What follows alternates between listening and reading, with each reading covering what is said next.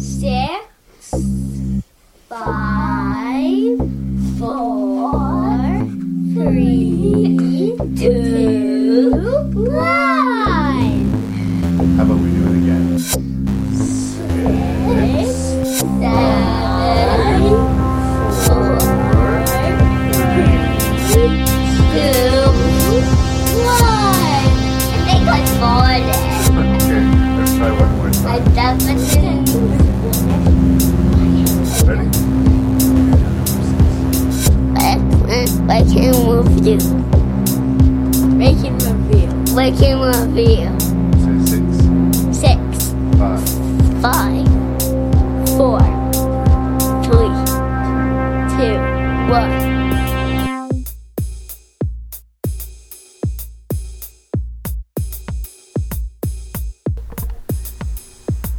Welcome to the fifty-ninth episode of Rank and Review.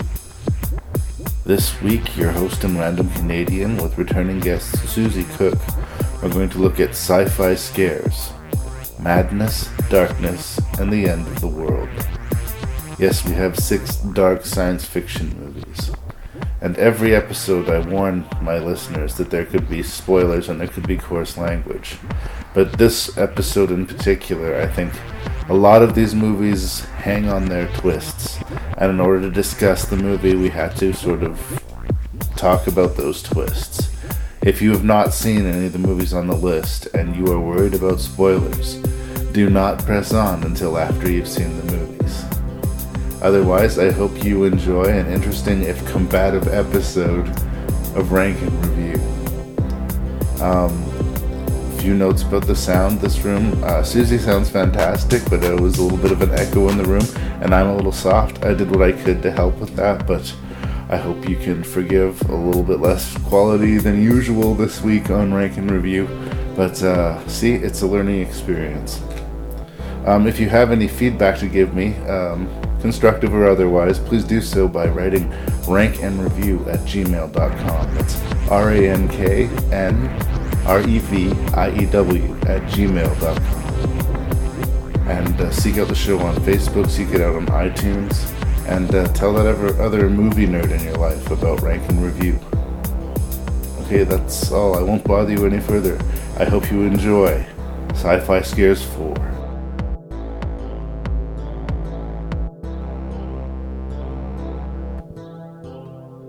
Okay, so here we are. Um, We're kind of squatting in uh, Lynn Cook's house. Hi, Lynn. She's not listening to this. We could say anything we want. uh, and uh, Suzi Cook returns for her second exciting installment of Rank and Review. Thank you so much, Suzi, for being here. My pleasure. Um, and you have selected a quite dark selection of science fiction movies. Um, and I'm curious what, what attracted you to that. Um, well, I knew that two of the movies in the bunch were some of my favorites. Nice. Um, and uh, that's why I was interested in reviewing this particular bunch. And the rest sort of came along with them. Exactly. Well, okay, it'll be interesting to find out which those two are your personal favorites, because I have two personal favorites on this list as well. So much so that actually the top two was a real tough one for me. Really? A real tough one. We'll see. Are you coming in confident? Do you think we're going to be going uh, six for six or zero for six? Oh, well, it, there is a trend, zero for six, and uh, we'll see if I can repeat. You're going to try to get zero for six? No, now? I'm just uh, going to um, rank them as I see them, and in discussion with uh, Jeremy, my nice. husband, J. Adrian, he... J. Adrian. Um, he he, he uh, predicts that we might actually go zero for six again, mm. given what he knows about my choices. And you. Interesting. Yeah. You had a little bit of an inside track, but you're not trying to cook the books. I have my list written down. It's in the breast pocket of my jacket. Uh, there'll be no cheating tonight for me. There's been a couple of times where the list has been so close that I almost wish I could flip-flop it. A lot of times the middle movies I'm not as passionate about as the top or bottom, right? But I'm, I'm, we need winners. Yeah. I mean, I love me some Karen Geezy, but she's held the title for a long time. Maybe it's time. Maybe it's time. Or we should double down. I guess that would be exciting too. But I feel like it's time for a win, don't you? Uh. Oh well, yeah, no, no. I'm, I'm, I'm fairly certain six for six is going to be really difficult. I think that what we enjoy in movies, no, not gonna not happen. not gonna happen. Okay. Okay. So. Well, it'll be interesting because a lot of times people come in confident saying that I'm going to be six for six, and it doesn't play out that way at all. Yeah. So who knows? Maybe if you're confident zero for six will surprise you. um, we'll see. Um, you seem to like sci-fi as a rule more than horror. Yes, I do. That said, I would say that all six of these movies have elements within them that I would qualify absolutely as horror genre. Mm-hmm. Um, just furthering my theory that most, if not all, movies are secretly horror. Oh, really? Well, I don't know if oh, really, but that's that's one of my many theories. People who are dismissive of the horror genre, which I know you're not, but there are people who are, you know, wouldn't even take the time to review. I don't know, White Noise two. They would miss out on that experience. They would just dismiss it as stupid. um, that said, I think the movies that we're going to talk about tonight, um, for the most part, are well well heard of science fiction films. Um, there are, as you were mentioning before we started recording, sort of similar themes that are being explored. A lot of them have a very apocalyptic vibe to them, and a lot of them explore themes of madness. Yes. So that's cool, but the quality is going to sort of, uh, there's quite a bit of sway in this, at least according to me. Yes. Um, tonight we're going to discuss Rise of the Planet of the Apes, the, I believe, seventh Planet of the Apes movie. That um, explains a few things. um, then we have uh, M. Night Shyamalan's Signs, starring controversial superstar Mel Gibson. Uh, Dark City. We have... Um, Pitch Black. This D V D says The Chronicles of Riddick, colon, Pitch Black. I don't know which title we want to go with. Pitch Black. I think it's a better title, personally. um, we have a more recent sci-fi effort called Pandorum, and we're going to wrap up this episode talking about Terry Gilliam's twelve Monkeys, which has some Bruce Willis and some Brad Pitt all together in one place. Mm-hmm. So, uh, yeah, dark apocalyptic... madness-themed sci-fi. Is there anything you would like to say by way of introduction before we jump right into this? I think we can jump right into it. Thanks for being here, Suzi. You're welcome. Our drug allows the brain to repair itself. We call it the cure. We're ready to move on to the next phase.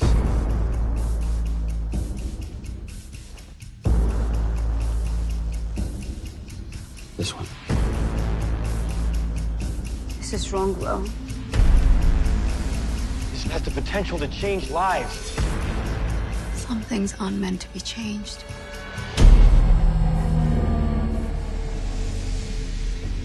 Does it work? Like we predicted. With one exception. The drug has radically boosted brain functioning. You mean increased intelligence? Okay, we're going to talk about Rise of the Planet of the Apes. This is a two thousand eleven pre-make, I guess, as then it's uh, was sort of a prequel to the remake, maybe, or I guess a prequel to the original Planet of the Apes. Um, I think that the most impressive thing out of the gate, coming from this two thousand eleven blockbuster standards, is the level of the special effects. I remember seeing um, the, the new version of King Kong that... Uh, Peter Jackson directed, and just being blown away by the monkey. King Kong himself is just an crazy, amazing effect. This movie has several characters that are all as well rendered as King Kong. It's almost become rote that we can now accept completely C G I characters. Well, the main um, ape is Andy is Andy played Serkis. Andy Serkis. So right there, you've got a great model for... Yeah, of course, on the edge of the wave of this sort of stop-motion performance. But it is a performance. It's not completely just an animated creation. I do yeah. see Serkis in it. I do see characterizations. I do see performance. So actors don't necessarily need to worry that, that they'll still have work. I think that, obviously, Serkis is the best in the business. So uh, having him do it is a big plus and boon for this movie. Yes. Um... I think that the two wild cards about the movie is, A, how deeply you feel about the Planet of the Apes franchise. I have to say, personally, I don't feel that deeply about it. Nope. Um, and how you feel about James Franco. Because I want to like James Franco, but sometimes I think James Franco kind of sleepwalks through movies. And I kind of think he sort of slept through this movie. I don't know if he was quite like Oscar, hosting the Oscars, sleeping through this one, but he certainly didn't bring his A game. He seemed to understand that the monkey was always going to be the star. You know? And he's not wrong. The main yeah. character of this movie is Caesar. I yeah. care way more what happens to Caesar. Yeah. But that's the interesting thing. If this is sort of the lead up to why the apes took over the earth, man has to be put out of the way. So we're going to be dealing with really dark things. And yeah. it sort of puts us in the position of siding with the monkeys. Yeah. The monkeys need to destroy humanity. In fact, are right to do so. That's interesting, because when I, all throughout the movie, it took me about forty-five minutes to realize, what is this, a family drama? Because that's what it felt like to me for most of the movie. Even like the fight scenes at the end were great, and that finally brought it around to being sci-fi. Yeah. But it was a family drama. It was all about a coming of age of this monkey. If you are not completely dazzled by the special effects, and they are very dazzle-worthy, if that's a thing, um, I do think that, especially, you're right, the first half has some very questionable science, at least very questionable science methodology, and um, yeah, it just doesn't, it doesn't cook as readily as this sort of summer blockbuster that, that you're expecting to see. You do get the big special effects action sequence at the end of the movie, but it feels like an origin story, and as a rule, origin stories are kind of slower, and um, I, I felt that especially in the first half. But I will say that I did emotionally enough connect with Caesar the monkey. Like, yes, I, I did get suckered into it. I did feel bad for him when, when Brian Cox were, was doing mean things to him, and that kid from uh, Harry Potter movies is being a dick. Yes, but I think that in, in some ways, like, I will say it's a good movie, it's an entertaining movie, but overall I think it might have been a little bit overpraised in some things, like the the scientist bringing a bunch of his teen buddies to have a party in the lab is like just an unbelievable plot convenience that we're all just to take on the chin. And yeah. there's a few things like that that is just, eh, but we got to keep this story moving forward, don't we? It's all, for me, I had, I, it's all about how awful the science is. I mean, the placenta, like, okay, the plot, let's just, okay. the, the uh, Caesar's mother gets injected with a virus while she's pregnant, and her offspring gets the actual benefit of the virus um, without going, you know, completely nutso, like seemingly the right. mom did. Right. Um, and all of the other monkeys were put down, and then one of the scientists takes Caesar home and raises him. Secretly. Yeah. Secretly, yeah. Right? Because secret science is still science. Right. Especially when you're experimenting on your own father. Yeah. Uh, um, but Again, there's a sort of a Frankenstein element. And if it was played for the dark moral thing, like, he brings about the end of the world for this fraudulent science. But that's not how it's played. It's still a noble action, everything that he's doing. And I'd like to say that they are piggybacking uh, a plot element of Deep Blue Sea for this movie in their search for the cure of Alzheimer's. They are making super intelligent, in this case, monkeys, but in Deep Blue Sea, of course, sharks.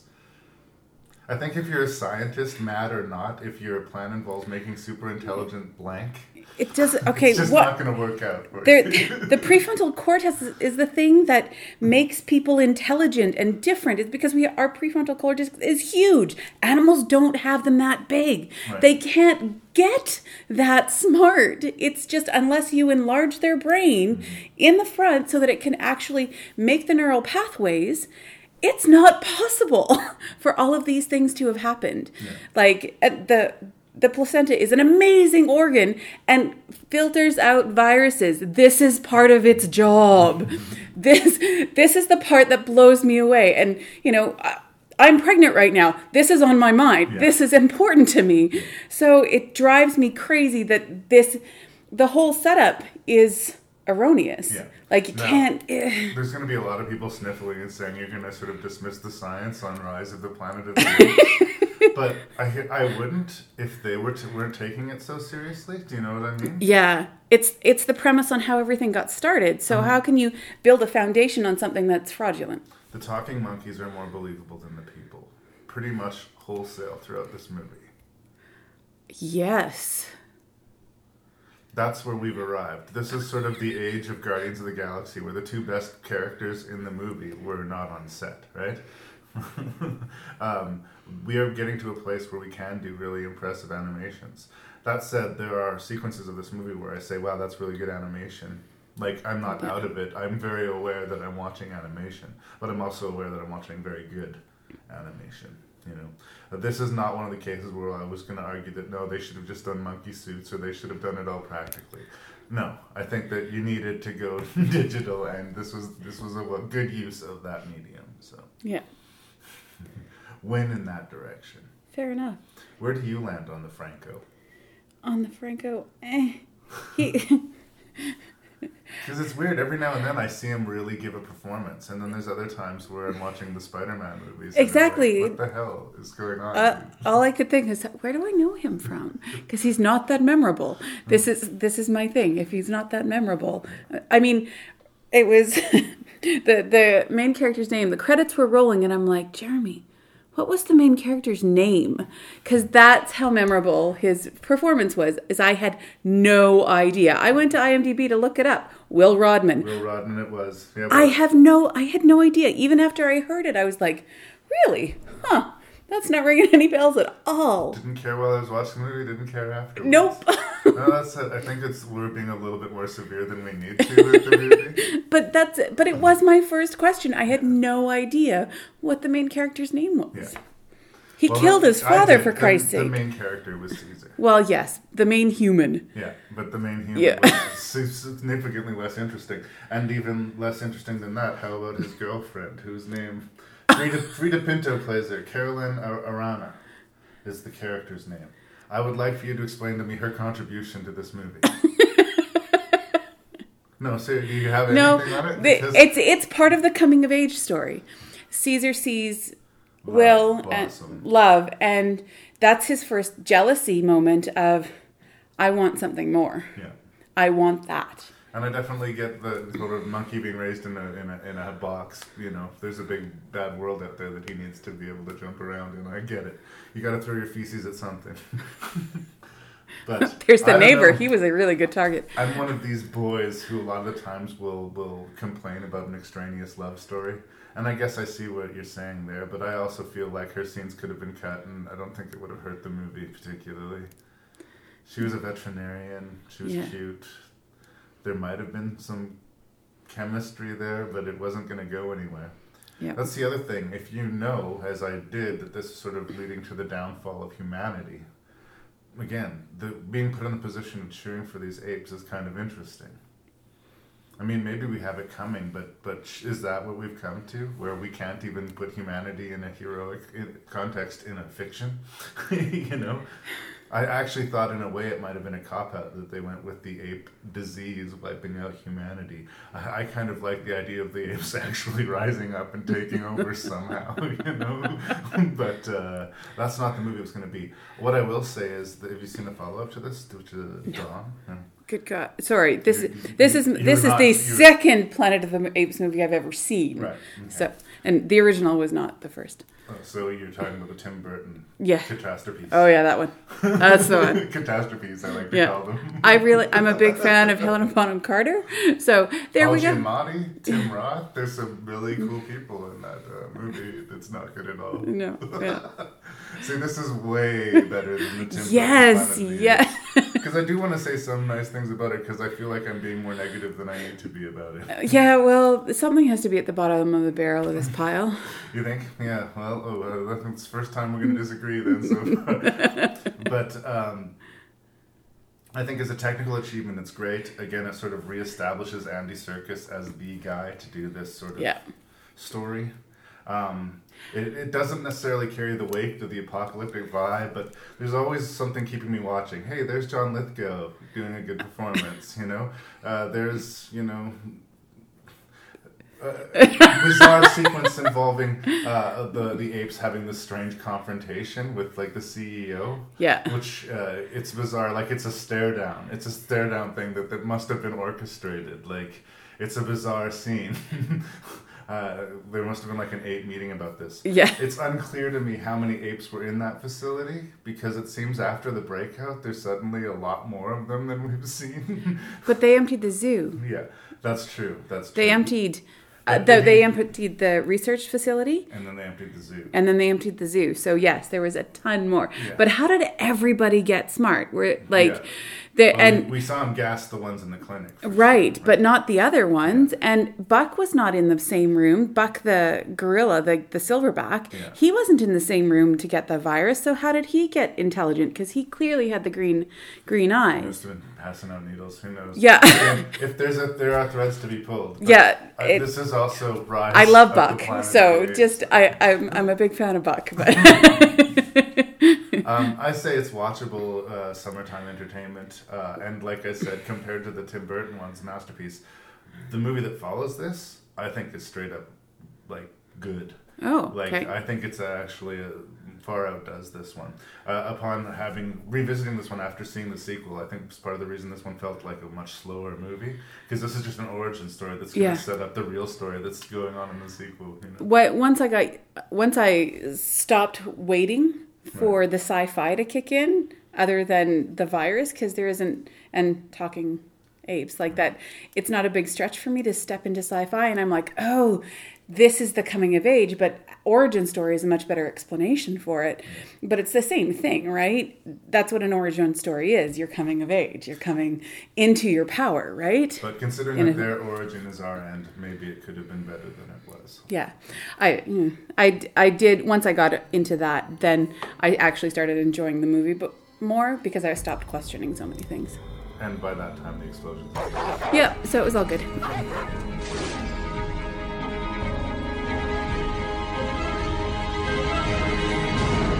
What can make geometric shapes the size of a football field? What kind of machine can bend a stalk of corn over without breaking it? Can't be by hand, it's too perfect. So the aliens can't read our minds? No. Some animals around the county have been acting funny. Some of them violent. It's almost like they act when they smell a predator around. Amman, Nairobi, Bangalore, and Jerusalem. And the same lake. Shows on every station. Every station? It is the eighteenth reported crop site in that country in the last seventy-two hours. I'm a little scared. All this stuff on T V. Joe Gills was in here talking about the end of the world. Staying in the shadows. It's called probing, to make sure things are all clear. Clear for what? For the rest of them. There's a monster outside my room. Can I have a glass of water? So good news for M. Night Shyamalan fans out there. By all accounts, this new movie that he's come out with, I believe called The Visit, is not a complete piece of shit. By all accounts, this is a big turnaround for the last several movies of his. But we're not going to talk about any of the recent eggs that were laid by Shyamalan. And I hate to I hate to pour it on, because the guy gets shit on all the time, but he kind of deserves it a lot of the time. Back in two thousand two, he was still, as far as Hollywood considered, the new Hitchcock, complete with putting himself in all of his own movies. And having a fairly rapid output. He's going to do a movie every year or so, and he's going to write and direct. That's kind of an impressive feat in of itself. Uh, personally, I think that's impressive. He's like a storyteller, he, and he's definitely committed to it. And he has at least once made an amazing horror movie. I think he came close to making an amazing horror movie again here, but sadly it is snatched away from us uh, just at, close to the finish line, as far as I'm concerned. That's not to say it's a perfect movie and doesn't have other problems throughout it, but the other major change from two thousand two is... In two thousand two, Mel Gibson was a bankable star. Mel Gibson's name has been so dragged through the mud there that it's really hard not to see just Mel Gibson. And uh, coming to revisit Signs this many years later, uh, it was hard to, I had, really did have to work to get past that. It was that Mel Gibson guy, right? Yeah, I had and the same problem. The thing is, is that I don't think he's bad in the movie. I think he's completely decent in the movie. But I still find myself, my I'm, I had this voice in the back of my head screaming, Mel, Mel, Mel, Mel, Mel, the whole time I was watching the movie. It was like really distracting. Honestly, from the Spielbergian construct, the whole J J Abrams approach to sort of the wonder and fear, I think that the emotional tone of the movie is dead on. It's dead on. Yep. And I'm like on board with the movie until we get to that fucking third act. But uh, I'm here to get a second opinion. I would love to hear what Suzi has to say about M. Night Shyamalan's Signs. Well, I think that you're right. Time has not been kind to this movie because of Mel's reputation. It was distracting for me seeing that the role of faith in this movie mm-hmm. was likely a big reason why Mel chose it in the beginning, because of his own faith, because he's the preacher who loses his faith and yes. then comes back to it in a big-ass way, right? Well, revenge and redemption are basically what Mel Gibson does. I, I mean, a few rom-coms here to the side, it's what he does. And yes, obviously, the director of The Passion of the Christ, uh, probably a religious fellow. But honestly, for me, I've often wondered if for Mel Gibson that it wasn't, for him personally, violence that he was sp- specifically attracted to. Especially if you look at the movies he's directed, with the exception of like The Man Without a Face, all of them are not just violent, but the most violent movies ever. Like Braveheart, Apocalypto, and The Passion of the Christ are just unbelievably violent movies. So here we have Mel not in righteous vengeance. He plays, this is a redemption Mel. And uh, reserved Mel, and scared Mel. He's a yeah. farmer with uh, uh, who's lost his wife, and uh, he was a he was a priest. Obviously, the, the loss of faith is going to factor into this. But he's an unhappy, depressed man who starts getting crop circles in his fields, and the more he investigates, the more he discovers, the more we see that the rest of the world is starting to uh, notice these things too. Uh, we think that this farm might be ground zero of a of an alien invasion. So that's the basic premise of it. Um, yeah. Yeah, I thought it was well paced, honestly. As the it, I think the story unfolded really well. It teased me with all of the things. The scene um, hit the memory of his wife's death yeah. and coming to her um, prophetic last words um, as they were swing away swing away Mary. Sounds just like nonsense as she's drifting off into nothingness yeah but uh, has context at the end of it. This is why I really wanted to insist that people pay attention to the spoilers, because I do think all, a lot of these movies have big twists at the ending, but of course Shyamalan is sort of like known for his twists. I don't I don't mind the religious twist in that respect, in that that's the story they're telling, that's the twist that they're setting up. I think the real problematic twist has to do with the glasses of water everywhere. Uh, do we want to just get to there, or should we do we want to work our way to the end? Yeah, we can we can go there. There honestly, the rest of the movie I think is really sound. I I love um, the bits with the dogs. Mm-hmm. Like, I mean, the kids have to kill one of the dogs because it attacked them, because it's gone crazy from whatever these aliens have done, right? The the teasing that goes on in this movie. There's an absolutely horrifying found footage sequence where the news releases footage at a child's birthday party, where we get our first sort of blurry look at one of these C G alien creatures. And it's creepy. It's genuinely creepy. And I like that it's through the perspective of people huddling around their T V watching a global catastrophe unfold, because that's what you and I would be doing if a global catastrophe was unfolding. Yes. So you can identify with this. You don't have to be a rural farmer. Like, if shit this big is going down, everybody's in this sort of catatonic place of, like, what are we going to do? And it achieves that really well. And the movie's well made and smart, which is why the fact that the aliens' big weakness turns out to be water is such a bummer. It is. It is such a bummer. It it makes it, you go, what? Why? What? How?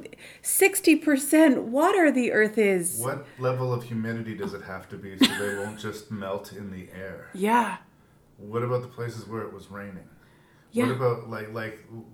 if your weakness is water, you would stay the hell away from planet Earth. Yes. The invasion was doomed from the start. Yes. She doesn't even, like, her, Little Miss Sunshine, Abigail Breslin, is the adorable little girl in this, and she's leaving water all over the house, and uh, uh, unbeknownst to her, she's just weaponizing the entire place when they have this amazing twist. You can also just spit on them, by the way. That would probably be like a bullet wound. You know, the, the the human body itself is eighty-five percent water. Like, come on. It's a it's a really, really, really dumb twist. I'm going to cut on you and kill you. Like... And so much else about the movie I like. There's this completely batshit crazy scene where they're in town and uh, Joaquin Phoenix meets this army recruiter who's got it figured. There's this really weird David Lynch-y going for off-kilter humor sequence that is, like, I don't know what it's doing in the movie, but I'm glad. It's a welcome oh, presence. Yes. Right? The sequence in the closet with the claw reaching down underneath the... the freaky, freaky, freaky. Yes. So much of it, like, it's if so... If the ending had come through, this might be at the top of the list. Yep. That's the real tragedy about Signs, and why I can't completely write it off. Mel's in it, and he may be a distraction, but he doesn't suck. No. The movie works until the last ten minutes, but the last ten minutes spoils the meal. Yeah, it really, really does. I mean, I love the the picture in the U F O book that looks like their house with yeah. two kids in the and a, a a male figure laying in the yard with a swing set. Well, we've already seen this is their house. It is their house. It's got the same fan shape on the attic window, like, and it's so.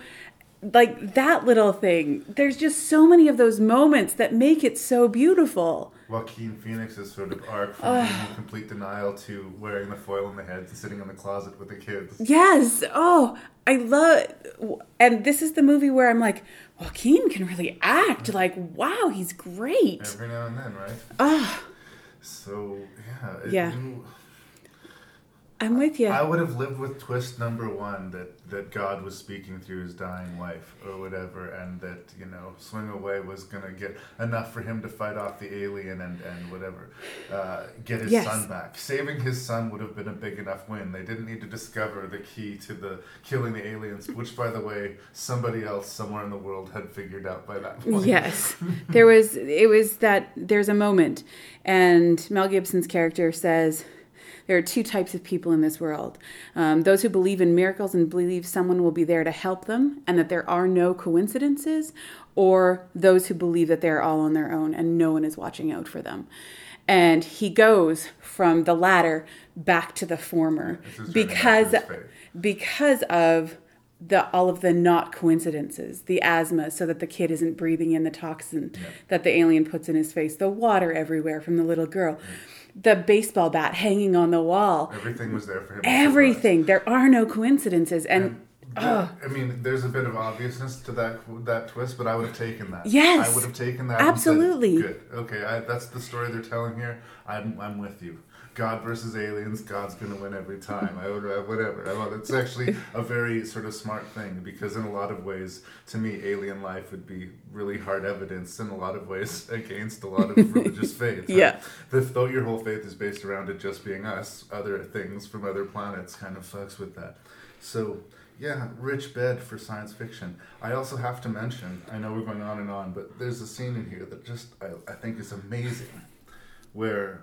Where he hits bottom. Mel Gibson's character hits bottom, and he believes the apocalypse is upon us, and there's no God, there's no judgment. We're going to be killed by these aliens. So he has a final supper with his family. It's beautiful. It's, it's such a good scene. Oh, yes, it is. And the breakdown, and the, oh, it's so meaty and real. Everybody has their little moment in it. The dynamics are played out. Who he was is established. Who he, you know, who they want him to be yes. is established. And uh, it's just him trying to say goodbye to his family because at that point, it's Night of the Living Dead. That whole sequence and like the banging on the doors that follows, like, oh, I really wanted this movie to close it for me, and it just didn't.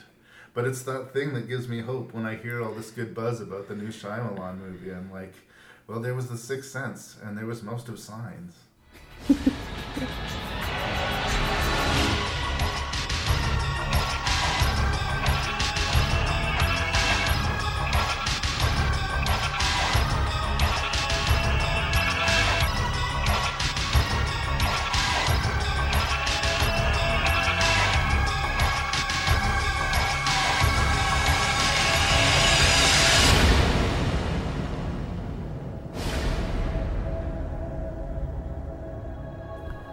So we're going to talk about the director's cut of Dark City. This is from Alex Proyas. Uh, at this point, he was mainly known for The Crow, and unfortunately for the death that took place on the set of The Crow.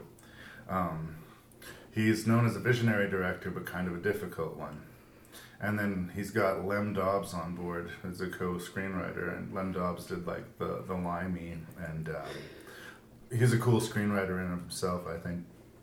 And David S. Goyer, who's into all of these different comic book adaptations these days. So it's a really interesting mix of people putting their head together, I assume, to try and make the most fucked science fiction film that they could come up with. And what they come up with is Dark City. And it came out in nineteen ninety-eight to mixed reviews and almost no box office.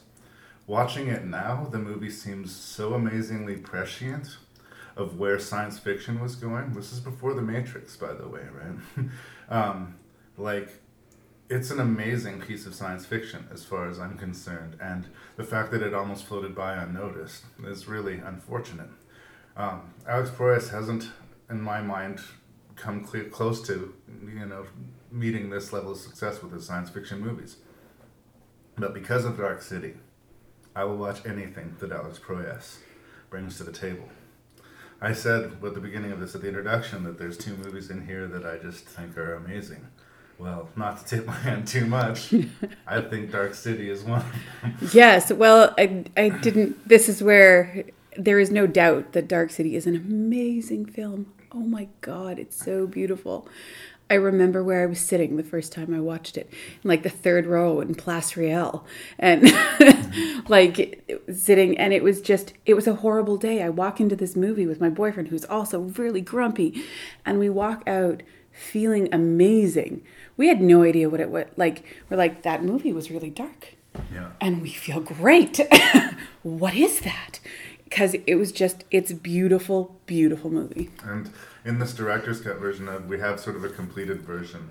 It's interesting, the weird parallels. I mean, it's not the same as uh, Blade Runner in content, but in the world building. And in that there's several cuts of the movie.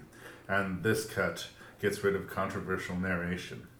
In the theatrical cut, this whole movie starts with the character played by uh, Kiefer Sutherland giving you a brief rundown, or like so sort of orienting you in a very basic way. And the movie, by design, is meant to keep you confused. So losing that narration and filling out the scenes, even if they seemed extraneous, it's all the journey in this movie, right? We wake up in this hotel room with this character played by Rufus Sewell. He doesn't know who he is. We don't know who he is, but he's in a bad situation. There's a body in a room, and something has just happened. It feels like someone has just left. He's waking from a bad dream, and he's lost his identity. And his exploration of this world and his journey to find out who he is is ours. It's very quick and kinetic. The cutting in it is, is very fast, and especially in nineteen ninety-eight, people weren't used to that. And this movie does not spoon feed you. You just got to take the ride. And if you don't, if you hold back, if you're resistant to it, if your head's in your phone, it's not going to work. You miss it. But if you go with the movie, it's amazing. Yep. I hate to be so hyperbolic. But, but it but is. I, my, it's this spectacular, spectacular noir mystery sci-fi thing, movie that just is brilliant. Yeah. Um, well, I'll start with the visuals, okay? Um... It sort of seems like we're set in a like forties, fifties sort of noir world city, very dark, um, but familiar. But the fashion sort of spray all over the place, even to the sixties and seventies at the time. And it's a mixed bag. And at first it just sort of seems like an aesthetic choice or an affectation of the movie. But the more we learn about the world, the more we learn why this might be the case. Um, the confusion of our main character and the constantly changing world around him and the rules that con- constantly change of the world around him is very disorienting until you get that payoff. Now, it's your willingness to wait for it. And while you're waiting, by the way, you're going to encounter some of the creepiest villains I think I've ever seen. The uh, aliens, or the creatures, strangers. strangers, they call themselves, use our bodies as vessels, as they say, and refer to each other as Mister Hand and mm-hmm. Mister Book. And Mister And they walk Quick. In a very sort of st- sort of stiff, stilted way. And because uh, it's almost like they're not used to piloting this form of life, you know? Mostly they just float when they can get away with it. Yeah, exactly. They don't blend very well at all. Like if they were trying to make a costume to make them sort of blend into the city, no, no. They're all very creepy. And the more we learn about them, the creepier it is. Everything's on the table here. You could say, is this guy just having a psychotic nightmare? And we're just seeing, since we're so locked into Rufus Sewell's perspective, you know, whatever. Any kind of information that we get from the Jennifer Connelly character. In this genre, we are trained to not trust the dames, right? Dames are always trouble in the noir universe, right? And the other information person is Kiefer Sutherland, who is uncharacteristically fan-fucking-tastic. Oh, I movie. know, right? um, uh, who gives him information, but who is clearly damaged. We don't so... realize, again, how damaged until the script unfurls. Yes. We are going to have to get into the spoilers because, I, I mean, it's just necessary to talk about the movie. But again, if for some reason you're listening to this and you haven't watched Dark City yet... Who are you? Stop, stop, stop, stop, because we're going to get into it. Yeah, oh, so, oh my God. There, the first, Jennifer Connelly, and you say they're, uh, her character, the wife, yeah. and women aren't to be trusted. Well, that's her whole opening line is she cheated on her. She ha- She's the one that had an affair. Yes. And then, and she's a singer in a nightclub. Really sexy singer. So of course she's had an affair. She's just not trustworthy. She's too beautiful. She's too smart. She goes directly from seeing her husband or finding out about him to going to the police about him. Yeah. Like she turns she turns him in more or less. There is without, compelling evidence that he's involved in some murder, to be fair. To be fair. But she just there's nothing she has no loyalty to him. But she's has been, like everyone else, somewhat programmed. So it's not even all her fault. She is playing the role that she has been given, and aren't we all? As far as that whole, you know, Keanu Reeves cue the whoa, it beat the Matrix to the entire world around you is a lie. And there is sort of this operating system behind things that is fucking with you. The big twist that we find of the movie is these strangers are indeed aliens, and that Dark City is nowhere on Earth. It's like this spaceship Rubik's Cube that they play with every night, and all the people, all the denizens of Dark City are their little lab rats that they experiment with. Rufus Sewell being the most interesting lab rat of all, because he's eventually, after all this experimentation, started to reject it and starting to lock into his own identity and is starting to try and find his way out to this Shell Beach, which is just another great narrative sort of hook of the movie. Everybody has a Shell Beach, a place that they want to get to, an ideal place that they talk about and think about, but almost never are actually there, right? They never actually try to get there. Yeah. And isn't that a human condition, that we all have these dreams, but we never... How many of us actually step outside of our comfort zone and go somewhere where that we have no idea where it is? Yeah. Right? The slippery reality of the world and how aware or not aware the different characters are. One of my favorite things. I mean, I would have loved the movie anyway, but I think the thing that really makes me love the movie is the character of Bumstead. Played by I know! William I was just thinking about him. He, oh, he is so... They... just so intricately woven every little puzzle in this movie, and he's such he is part of that intricate weaving. He's just a, a, an experimenter away from being Rufus Sewell. He's almost got this figured out. He knows that this, there's something wrong with his world, and that it's bigger than he can just put his finger on, you know? And unfortunately, his revelation, his solving of the case, sort of coincides with his end. But his end also coincides with his freedom. Right? Yeah. I mean, it's pretty deep and pretty, like, spectacularly, like, conceived. And the visual scope of the movie, uh, of the, the city changing. There's amazing scenes where the city goes to sleep and Rufus Sewell is the only one who stays awake. All of a sudden, everybody just drops. Everything stops. And the whole idea of that is creepy. The realization of it is creepy. And when they cut to the wide shot of the city... and all the, the trains stop and all the cars stop, that's really creepy. And then you go to the next level and realize that it was all accomplished with miniatures, including the cars and the train in that shot. Those were miniatures. Like...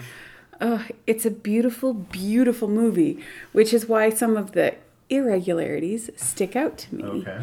Um, one of which, um, there's got to be a theme here.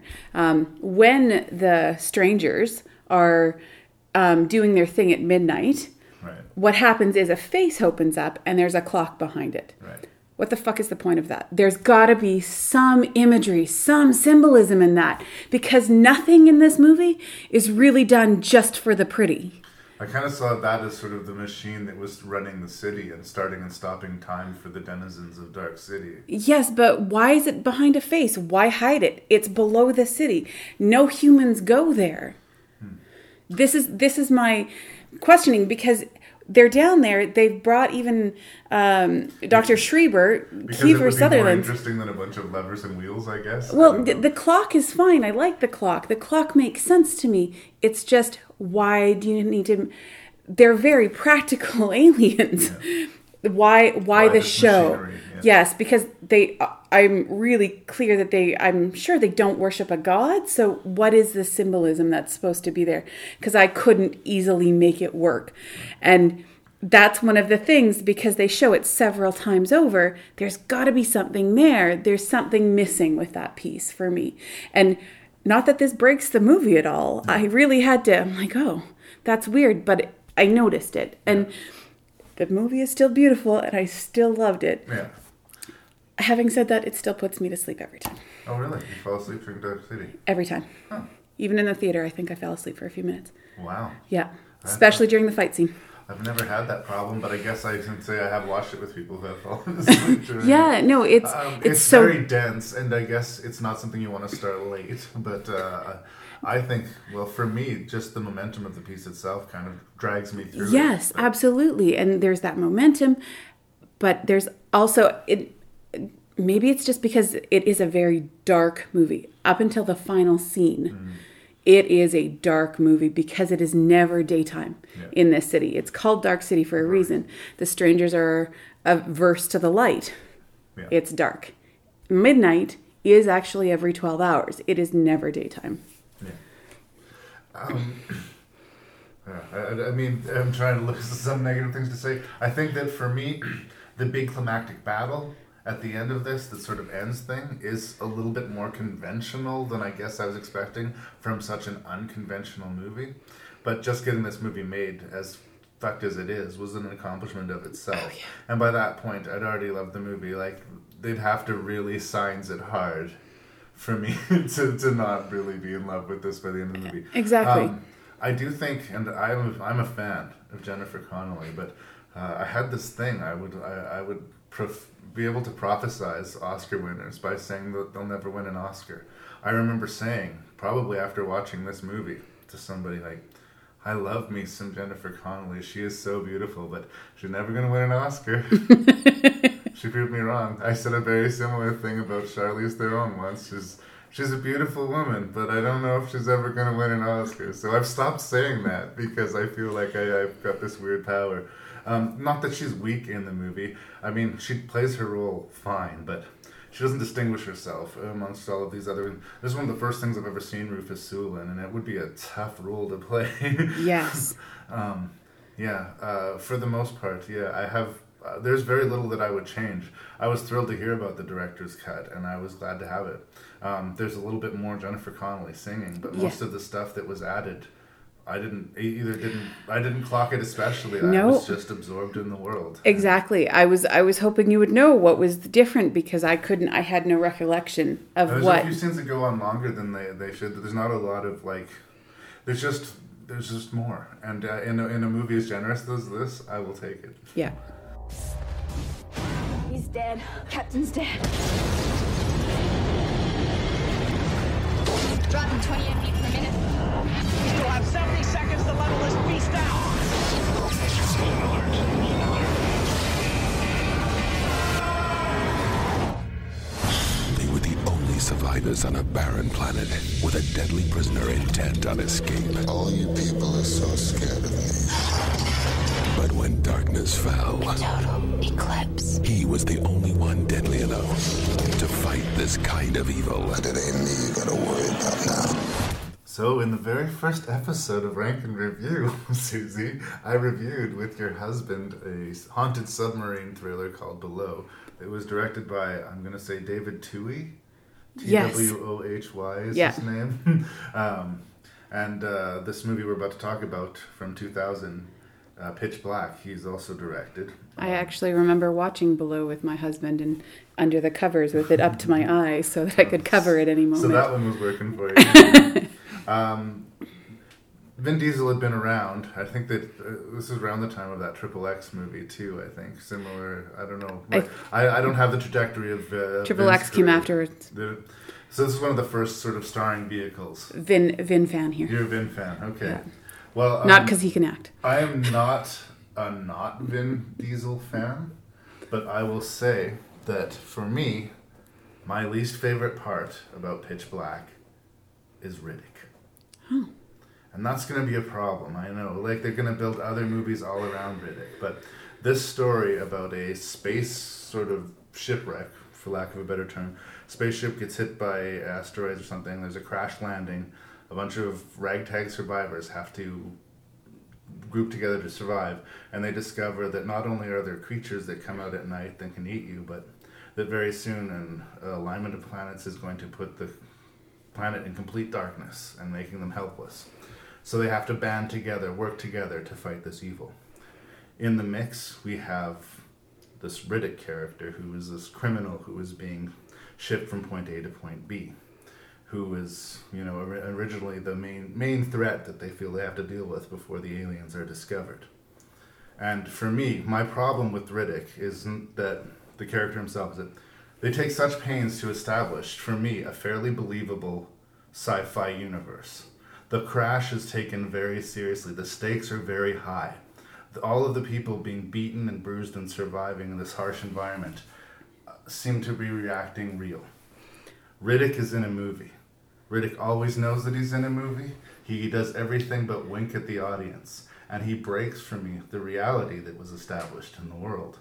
And it's a distraction because the world is really well rendered.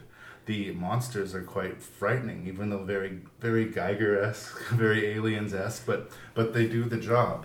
But for me, I run out of characters to like pretty quickly in this movie. I felt that every single character in this movie was actually really human, so flawed. Everybody had secrets. You had a reason to hate them all. You also had reasons to like them all. They're still trying to do their best. The docking pilot, uh, Carolyn, um, Caroline. Car- yeah, Radha Mitchell. Sure. Is that the main, the main character? Yeah, the blondie. Yeah. yeah. Um, she she tries to eject the passengers at yeah. the beginning, and she has to karmically overcome this, which she does. This is one of the elements that I wanted to talk about, but yes. Yeah, like I just... It's a beautiful little arc for her. She's just, she's, everybody is so human for me. And just, we get... Would you count Riddick in that? When you say One. everybody, do you count Riddick? Absolutely. Yeah? Yes, because he has been painted.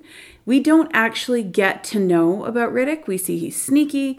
We, but all we hear is accounts from Johns about how awful he is. Mm. Right? He's never given an opportunity to prove who he is one way or another, to prove he's an asshole. I think he proves he's an asshole. But uh, yes, but is it because that's what's the expectation of him? Yeah. Or is it because, like, is that the expectation? Because as soon as somebody tells him, yeah. no, you can't do that. I am not going to, I'm not going to stand here and let you do that because I believe in this. Clearly somebody who can't beat him and... physically or stop him in any way. Right. So he chooses a different way because somebody hasn't pigeonholed him. For me, Riddick's quality, the reason that we're supposed to like him is that he's cool and badass. Well, he is badass. Yeah. But, I think I even wrote that's, badass. That's, that's it. That's it. I'll put you this because I do think that Radha Mitchell's character basically has to pay, spoilers, with her life for the sin of trying to eject those survivors. If Riddick was in the seat, would he have done anything differently? I argue he would have ejected them the same way because he, like her, is a survivor, and that was the best chance of him surviving. Absolutely. And he would have done it and not thought a thing about it. And if Riddick did it, it would be cool. But if she does it, it's a death-worthy sin. She cannot she cannot be allowed to live through this movie because she was willing to kill these innocent people to keep herself alive, right? Yeah, she actually says the line, "I'm not willing to die for them." That's right. Yeah, and it's a very, see, that's a piece. It's so human. Mm-hmm. We're out for ourselves. Like, in a, at a very instinctual level, it's all about survival. But my point is, in this world, uh, it, for her to do it, that's a big sin. For Riddick to do it, it's badass. See, you see it as a sin, but I didn't. She, she's oh, trying... I think she's he, judged very harshly for it, actually. Yes, she's trying to hide it. She's judging herself. She's beating the shit out of herself for it. She obviously feels bad about it. Yes, but why should she? Riddick just lacks, has already seen, why the fuck does it matter? Mm-hmm. He just knows that part already. So he's beyond the guilt of it. So why does that make... It makes him badass? It just makes him a little bit... It, it makes him see things. It's just a perspective difference. It doesn't make him less worthy of anything. She thinks she has to die, yeah. So she dies. No, you think your heart was in it because she was right at the finish line. I really felt like the movie was expecting that to be a big reveal, but I was like, no, Rhoda's not making it off this planet. Sorry, girl. Yeah. No sequel for you. Well, that was, but that was another beautiful thing. It had that nobody's safe yeah. feeling to it for me, except and beca- for Riddick. Even Riddick, because when it first came out, mm-hmm. it was called... It, there's no mention of how popular Riddick is. Right. It was called Pitch Black. Correct. So there was no expectation for anybody to make it out I of that. I was never afraid for him. And again, he was never afraid. Uh, like, again, I think an argument could be made that the reason that Riddick stays with these people is not altruistic and to save as many people as possible. No. But as to the staying with the group is his best way to survive. The monsters will busy feasting on them, and I'm bad en- badass enough to survive. Yeah. Again, his moral compass is just as skewed as anyone else's. He is an anti-hero by definition. That's fine. Yeah. But I, I really got distracted by him sort of breaking reality for him, everyone. Like, not only can they not find him, he makes a show of them not finding him. He'll go sit in the lawn chair and sip the guy's drink, right? Who was that for? That that was to prove to Johns that he's better than him. But no one saw him do that but us. That was like that was a shot for us. No, the guy, going, the guy, ah, the, I'm fucking badass, you guys. I thought the guy whose booze he was drinking saw him and got upset. I think he saw that his, his drink was gone, did he not? I I'm, I Anyway, can't, the, yeah. the point is, is like, he does circles around these people. He's not threatened by them. He's not particularly seemed that fazed by these creatures, which you'd think would at least be a surprise, like some well, sort of shift in his, you know, face. Well, okay, so one, he's been a criminal for how long? And... As a criminal, do you show when you're surprised? Or is that a bad idea um, to if show weakness? If a monster jumps out, I think that, like... Uh, Did a monster actually jump now. out at him? The first time he sees it when he's rescuing Radha Michelle from being dragged down the tow line underground. Zeke. When Zeke was killed, he was right fucking there and right. saw it. So I don't think that, that he was not surprised because he knew there was fucking something hunting them. So I think he had some preparation, I, I whereas really, everybody didn't. I felt like the stakes were felt by everyone but him. Anyway, and this is really honestly not me saying Vin Diesel sucks. No, this is I know. Me saying that Vin Diesel is actually doing what the script wants him to do. I just take issue with that choice. Yeah. Because I think every time he winks at us and does something badass and does a superhero move, I'm like taken out of the reality, and the stakes hurt for it. See, and... Uh, and like, I sound like I'm being really negative about the movie. That's the thing.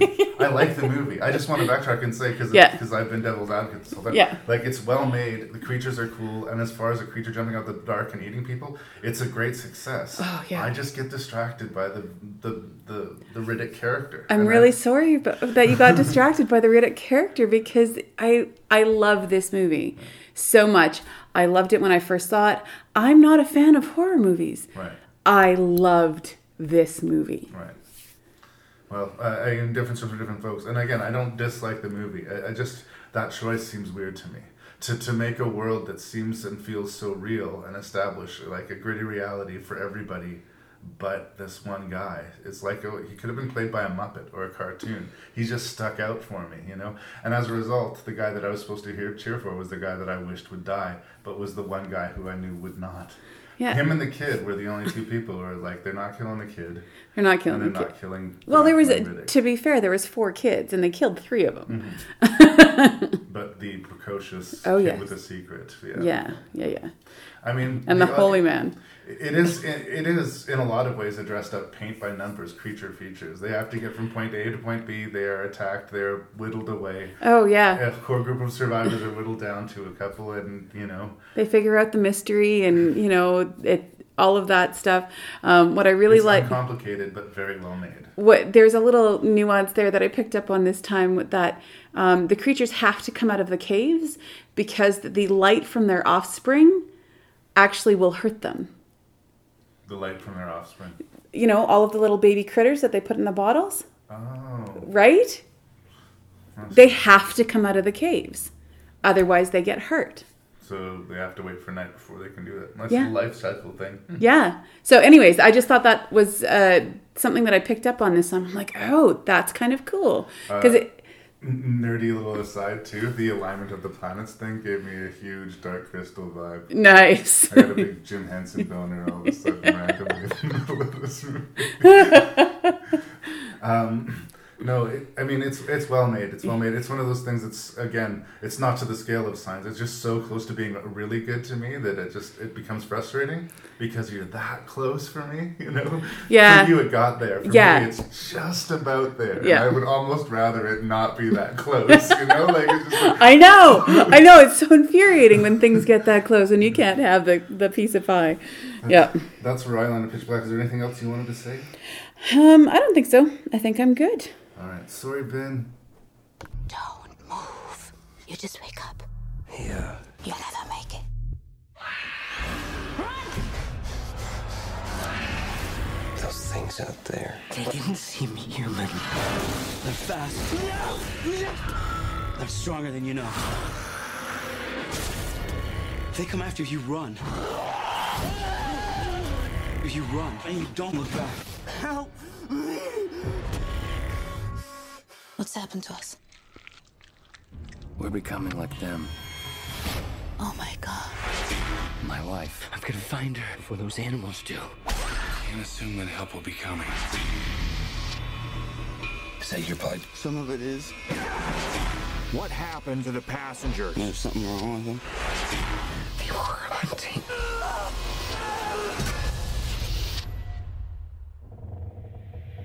How do you think you would react if you knew the truth?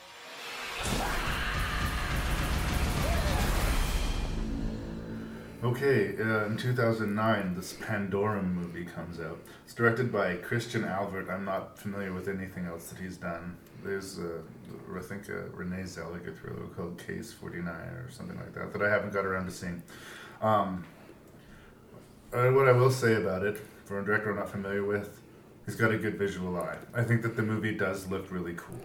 Um, and similarly, you said there's sort of a similar theme going through the movies.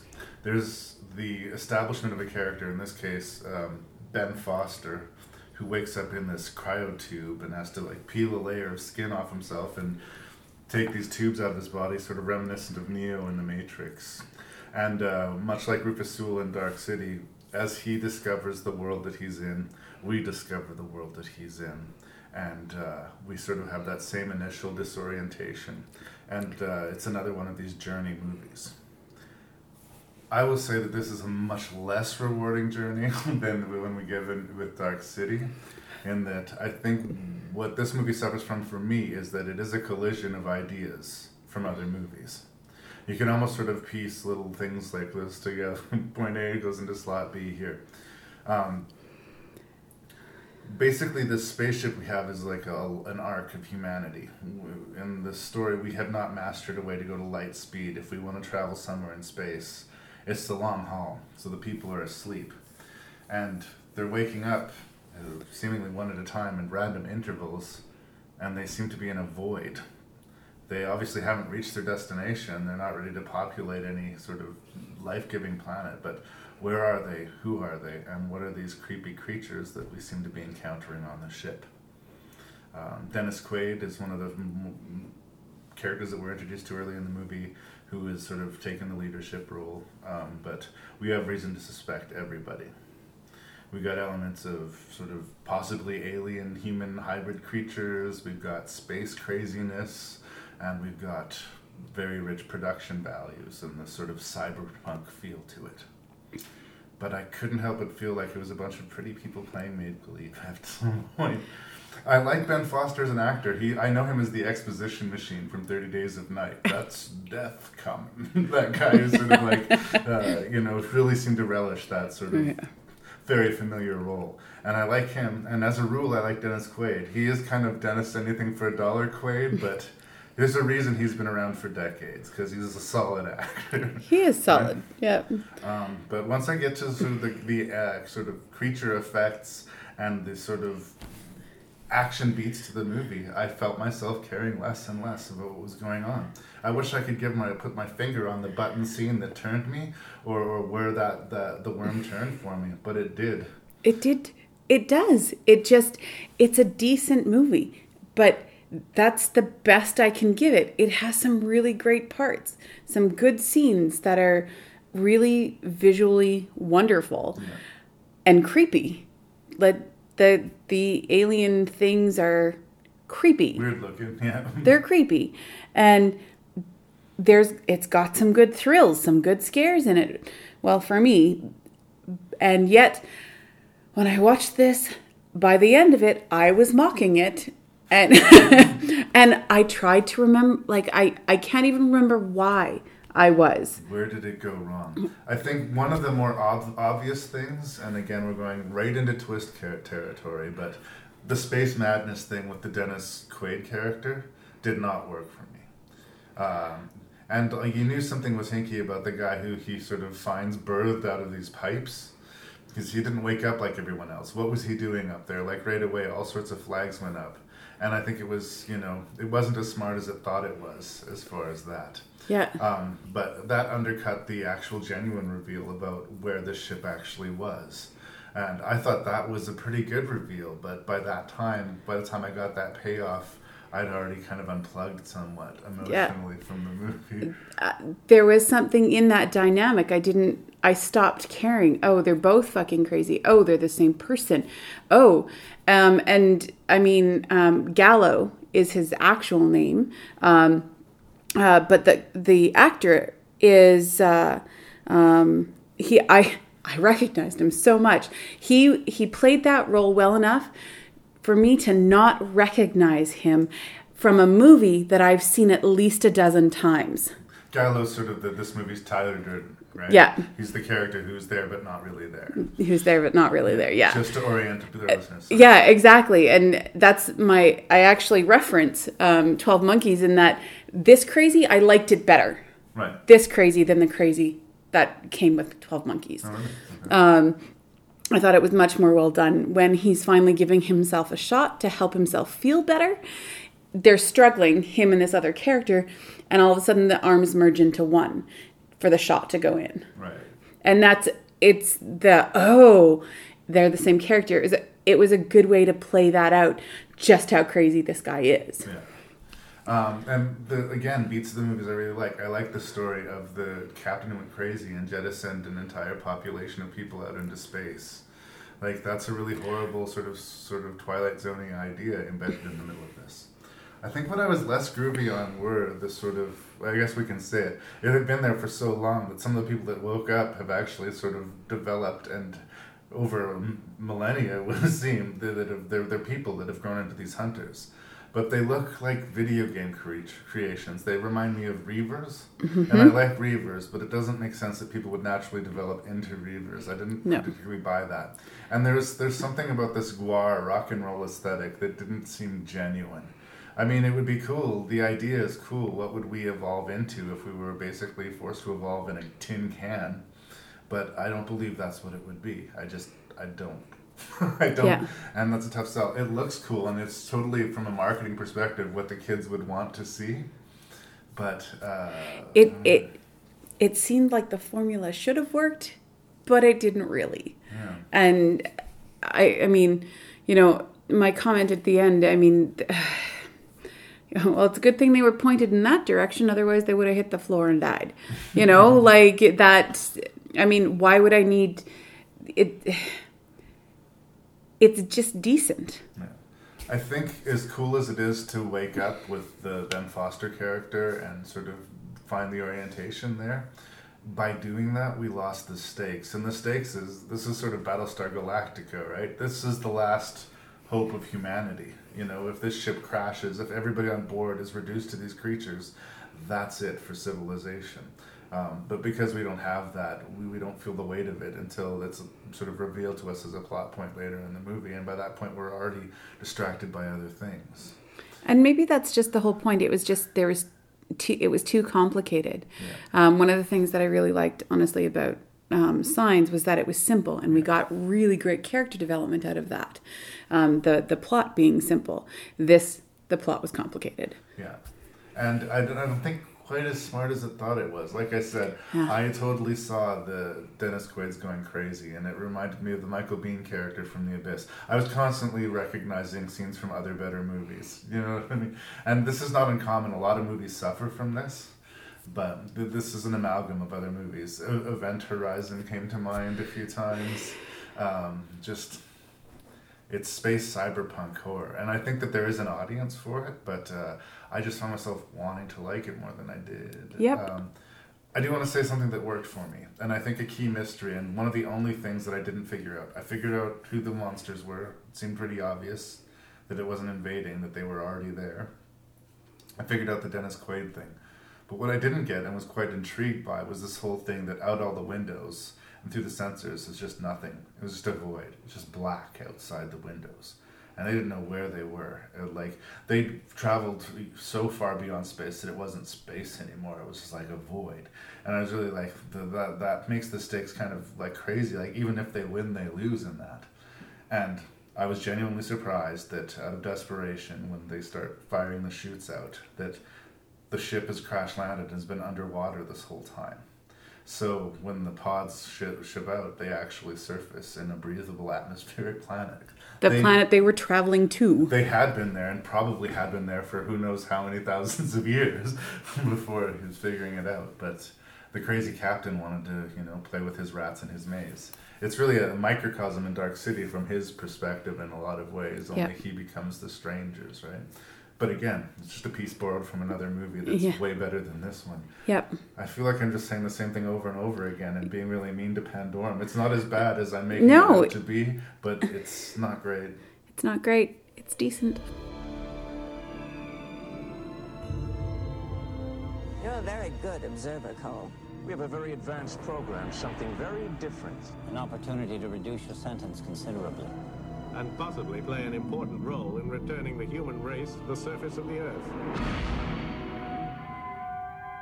No license, no prints, no warrants. But he took on five cops like he was dusted to the eyeballs. What year is this? What year do you think it is? nineteen ninety-six. That's the future, James. Do you think you're living in the future? I'm simply trying to gather information to help the people in the present trace the path of the virus. We're not in the present now. This is a place for crazy people. I'm not saying you're not mentally ill, and for all I know, you're crazy as a loon. The army of the twelve monkeys, they're the ones that spread the virus. Monkeys? He's been living in a meticulously constructed fantasy world, and that world is starting to disintegrate. You haven't become addicted to that dying world. Those... So, before we start talking about twelve monkeys, I have to confess a personal bias. Oh, yeah. I'm... I'm a big fan of Terry Gilliam, as a director, as a member of Monty Python's Flying Circus, as a person and a creative individual in the world. I like Terry Gilliam. And so I come into Terry Gilliam movies wanting to like them. And the thing about twelve Monkeys, in a way, is this is, until he did The Brothers Grimm, I guess, the most Hollywood thing, at least on the surface, that he's ever done. It stars Bruce Willis, for God's sake. And he's sort of, it seems like the central action role that he's done so many times he can and does sleep through nowadays. But here we have a story about uh, a future world after the Earth has been devastated by plague, which is sending, it's not really clear if he's an inmate or if that's just how bad life sucks for people underground. Uh, but he has is volunteered, in quotation marks, to be sent back in time to try and find ground zero of the plague and see if they can do anything to find a cure so that they can reclaim the surface. But it's all done through this perspective of Terry Gilliam's sort of mad circus. It does play into the themes of the movie, in fact. The idea that he, he might be going mad, James Cole, the Bruce Willis character, actually becomes a comfort to him from time to time. It would be so really great for him to just be able to say, no, I'm just a paranoid schizophrenic. The fate of the world does not actually rest on my shoulders. But as we inevitably see, the fate of the world does rest on Cole's shoulders, and he has a destiny to fulfill.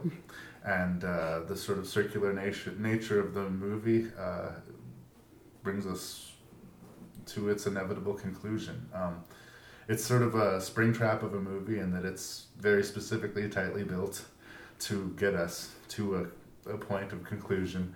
Uh, that sounds really obvious. There's a... I'll just say go right to the spoiler because I'm trying oh, to... Oh, you have to. Uh, he, as a child, Cole witnesses his own death. This becomes increasingly obvious as the movie progresses, but that's the big reveal. Uh, we are we are sort of seeing the events that leads up to this character dying, and we have to sort of decide, well, was his death worth it? Was it a success? Dark territory. The movie's also quite funny. The movie's also quite exciting, and the movie also possesses a quite manic performance from Bradley Pitt, which was actually Oscar nominated for this, controversially to some people, for this for this movie. I think it's wonderful. I really am a fan of twelve Monkeys, and I went in, even though I was a fan of uh, Terry Gilliam, a little bit worried because I thought I knew what I was stepping into, and as it turns out, I had no idea what I was stepping into, but I was delighted. By the look on your face, I feel we may disagree. I think we may disagree. Um, I don't even know where to start. One, this movie really does center on, am I crazy? Hmm. Like, it feels like the center of it all. For every, almost, almost every character has to ask themselves that question. Am I crazy? Um And they, it's totally played up. The camera angles, everything feels crazy. You feel unsettled watching this movie. It is not supposed to be settling, right? So it does that very well. I just don't get the point of the movie. Like, what it, is there? Is there a point? I'm used to there being a point. What is this story actually trying to tell us? If it's just a circle, it just...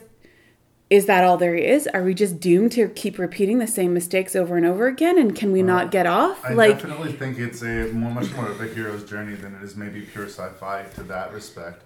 But it's basically uh, his fate is to die, be shot and killed in that airport. But we do find out that what he did there did count. Through what he did, they understood who started this. And they would at least be able to get a sample of the... ground zero of the plague, so that they might in the future be able to reclaim the circus. We are led to believe in movie language that he was successful in leading them to the David Morse character. And that was his mission, and that will presumably eventually save the world. But the mission seems so impossible and the stakes are so high, and the constant disorientation of being shifted around through time makes the Bruce Willis character A, kind of want to be crazy, and B, act like a crazy person. When he, you know, fucking pulls a tooth out of his head because he believes that's how the people in the future are tracking him. And he's not wrong! That's the thing, but to the rest of the world, this is a schizophrenic acting completely fucking crazy. But he's not wrong. And that's the whole character that Madeline Stowe kind of represents. Her journey is, this guy is crazy too. Holy shit. This guy is not at all crazy. Yeah. So, but, and you you think that it, you are, we are led to believe that they, the people in the future actually figured it out. Absolutely. The last thing we see is one of the future doctors on board the plane. Right. David Morse. Right. Okay. So they, they knew that it was the guy with the ponytail. He had the concoction. If they have a sample of the virus in its purest form, in theory, they can... But it was that... But it was one of the scientists, you know, how many years before? Well, they'd Because she's old. Sent, they'd obviously sent the scientist back to get the actual sample, right? I don't think it's that obvious at all. I don't think so? No. Because she was one of the people that sent Bruce Willis. She was one of the people that yes. was sort of wagging her finger. Yeah. So the only reason that she would be in that timeline had, is that she had been sent back. You know, your, your argument that she happened to be on that plane? Everything else was just a co- coincidence. No, I, I honestly, I, I think we just disagree on that plot point. There's no reason for her to be on the plane. Uh, like just There was no reason for Bruce Willis's Bruce Willis to be on the airport. As far as I could tell, they went into the airport and left with no extra people well, being going missing. I'll accept the coincidence of Bruce Willis seeing himself and uh, get shot down because that's the that's the sort of circle of the movie. But piling it on with the other people from the past, I, I, I don't know. I disagree with that. I, I think in movie language, that's saying that he was successful. They know, because the misdirection of the movie is they think it's the Brad Pitt character. Right, through the whole the movie, the which is movies. Also infuriating because if you start at the beginning, he he's a fucking moron, the, this Brad Pitt character. He's He is... And I don't even think he plays it well. It drives me crazy. He's like he's proving that he can act, yeah. right? Well, uh, whether or not he was worthy of an Oscar nomination, I won't. I won't argue. But I will say that the character he's playing is a fool. He's a rich, spoiled child who happens to be mentally ill. Um, he fits the bill as a, of the mad, of someone who's crazy enough to, you know, intentionally start this plague. I understand why they would think he was a suspect, but that's the misdirect. Uh, we like Brad Pitt because he's Brad Pitt, and he's you know, this twitchy. A lot of people like Brad Pitt. I know you apparently hate his guts, but um, so like I liked him in Thelma and Louise, and that's do, it. Just do you really? Are you really going to bring about the end of the world? Are you so crazy that you're going to do this? And I kind of thought it was a cool reveal that what his plan was was to release all the animals from the zoo, and that's why we saw the weird wildlife that we did in the center of New York or at the beginning of the movie. Why there was a lion there, right? Yeah, we did that, it. That was because he released him from the zoo. Like it, the the past, you know, does have echoes in the future, and that was the misdirect. We thought that he was going after Brad Pitt. Yeah. He was going after David Morse, and by seeing this future woman on the plane next to David Morse, I think the message is he was successful. Until that point, movie language, they thought it was Brad Pitt. Yes. So you've mentioned it circle, several times how circular mm-hmm. this movie is, and that's exactly what it felt like. Like, there was no way off of this loop. There was well, no way... That's a great philosophical argument. There was, there, there was no way to end with there, that. It felt like a hamster wheel for yeah. everything involved. Like, everything was total chaos. Nobody had any actual control over this situation. And there was just this perpetual loop of repeating all of the same mistakes from the past.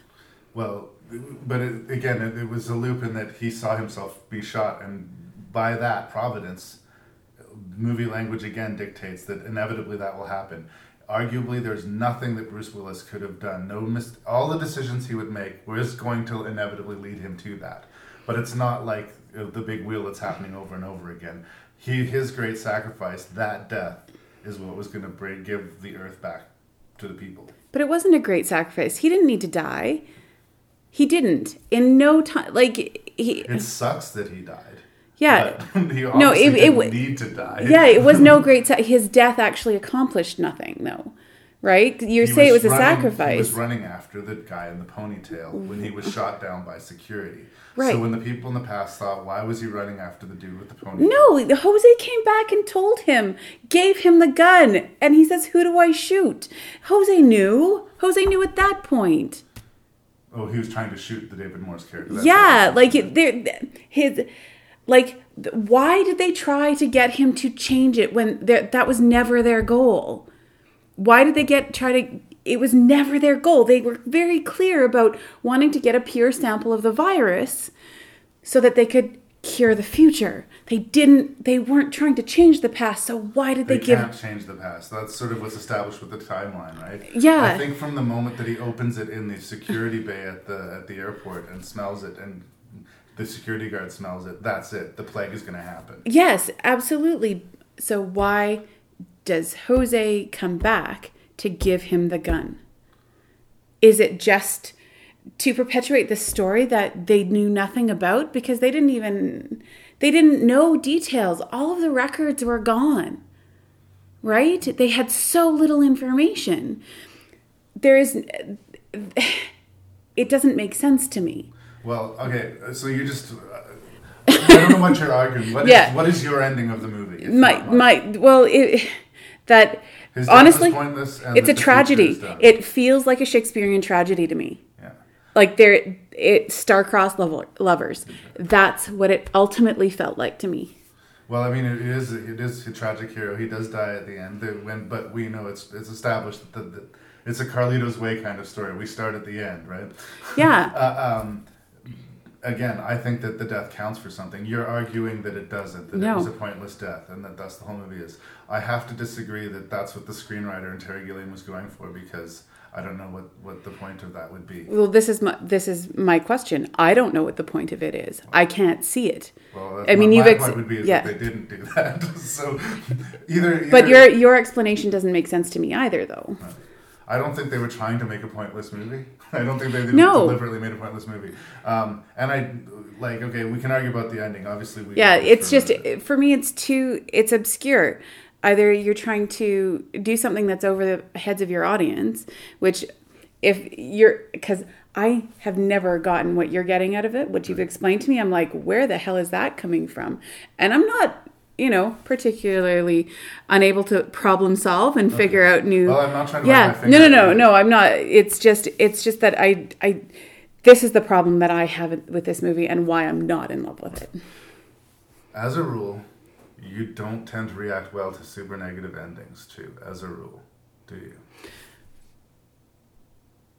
I'm not sure. Because if the if the moral of the story is that everybody dies at the end and all of this was pointless, yeah, I would agree with you. I just don't think that's the moral of the story. And well, if we go to the like other stuff in the movie, there are other journeys you can latch on to. I think that Madeline Stowe, who is an underused actress just generally, because I think she's really good, uh, her sort of journey from... like for lack of a better word, skeptic to believer. Yes, is very, very interesting, and uh, she has every, every reason. Every everybody around her would believe that she's crazy, but yeah. she believes this guy, and we believe it through yeah. the movie, and that really works. I think the misdirection with Brad Pitt and Christopher Plummer really worked. I really like the characters, uh, like the two, um, the two main characters, Madeline and Bruce. Their their chemistry, their performances together, I thought it really worked. Yeah. I like think a lot of things in the movie really worked. Like I said, the unsettling thing, it did its job. I was unsettled. Yeah. I wasn't sure what was going on for the entire movie, right? And trying to piece things together. There's a lot of... I can see why you like it. Yeah.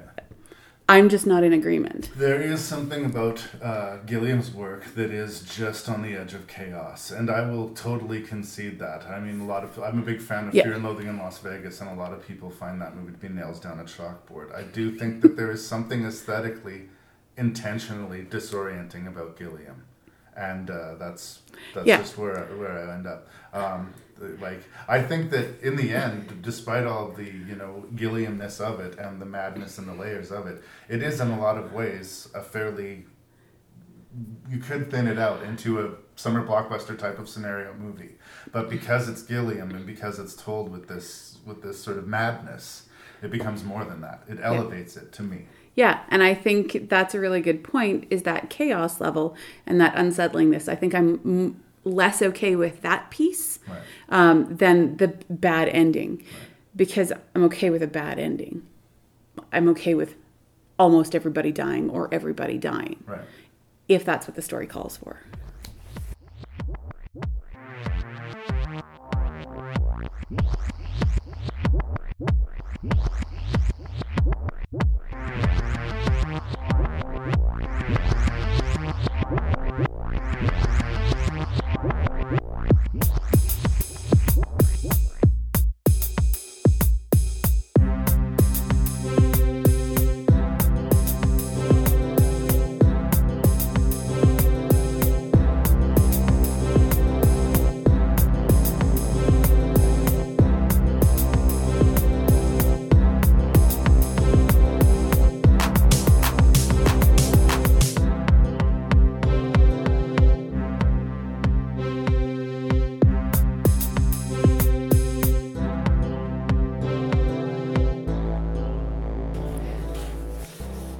So uh, here we are. We've gotten over the fight about twelve monkeys.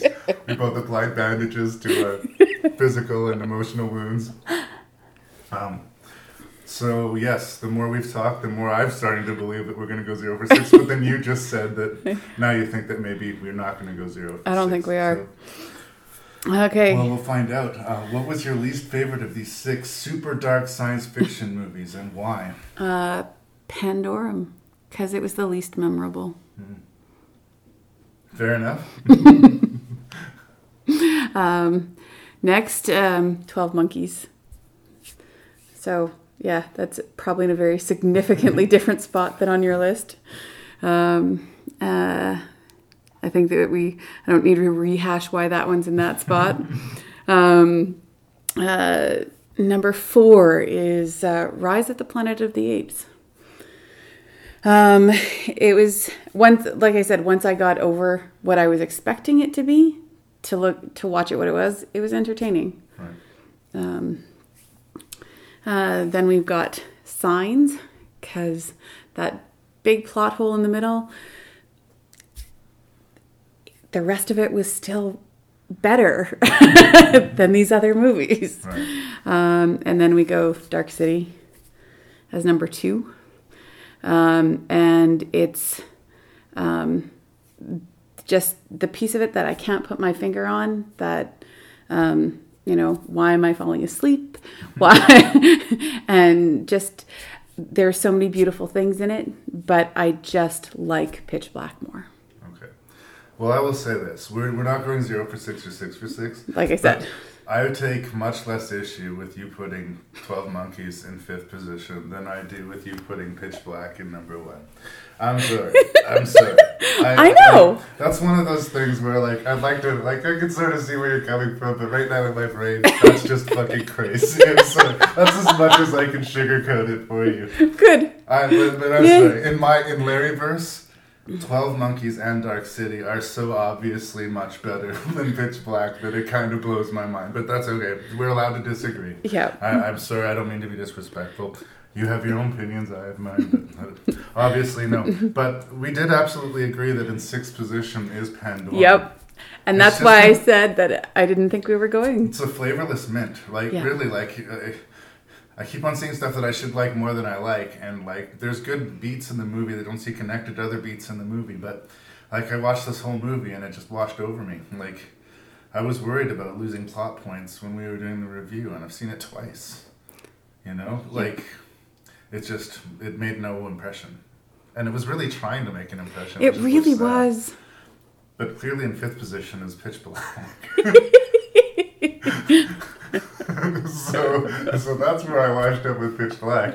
Very competently made uh, creature feature, but uh, undermined by unnecessary comedy and macho-ness that sort of undercut the suspense that was working, you know?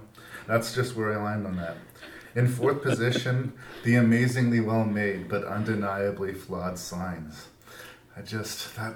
Fucking water twist is just too lame to let go. I want to. I want to just say, yeah, it's stupid, but the rest of the movie's good enough. And I honestly think, like, if it's on T V or if you're on a plane or something like that, you can do a lot worse than Signs. You really, you know, yeah. especially with, you know, the stigma of Mel Gibson. But it's it could have been a contender. It lands in fourth place, which makes it a surprisingly high placement for Rise of the Planet of the Apes. For as negative as it sounded like I was being about the movie. Yeah. I do think it's a technical achievement, and I do think that Andy Serkis is just an interesting... He's right on the edge of what, you know, future acting is going to be increasingly more like, I think. But we'll be able to bring more characters to life than we ever imagined into a deeper way, and... It was way better than I imagined a prequel to Planet of the Apes would be, but I, I'm just not as passionate about the series to get super excited about it. It's a good gateway drug to Dawn of the Planet of the Apes, which I thought was legitimately high-stakes fun. Like, it was a pretty good action-adventure movie. So maybe an artificial high for Rise of the Planet of the Apes in third position. But I s- sweated over one and two, and in the end I put twelve Monkeys in second place. Um, it is controlled chaos. It is Gilliam doing what Gilliam does. In a way, it's a conventional story, and in a way, Gilliam is sort of doing what you'd expect Gilliam to do. But for me, that played out well. I usually don't get excited about big-budget science fiction movies starring Bruce Willis. I will refer you to my review of The Fifth Element for that. But uh, another I, one of my favorite movies of all time. I love, I love twelve Monkeys. I do. Uh, and in first place, obviously, uh, Dark City. I just think that of all these movies, it had the most new in it. It kind of leads to a very conventional place, and uh, in a way, the Rufus Sewell character has become the one, in much the way Neo becomes the one in The Matrix a year later, but I think Dark City slipped by some people, and uh, it should not have. It should not have. It's fucking fantastic. It is. It is. It's sci-fi, damn it. Yeah. Dark sci-fi. Mm-hmm. Thank you so much. You're welcome. For coming and doing another episode of Rank Review. I hope I wasn't too severe in my in my reprimanding you there. Just, we can disagree. It's just, it's just, it's just that. I really disagree. I know. But uh, that's part of the fun.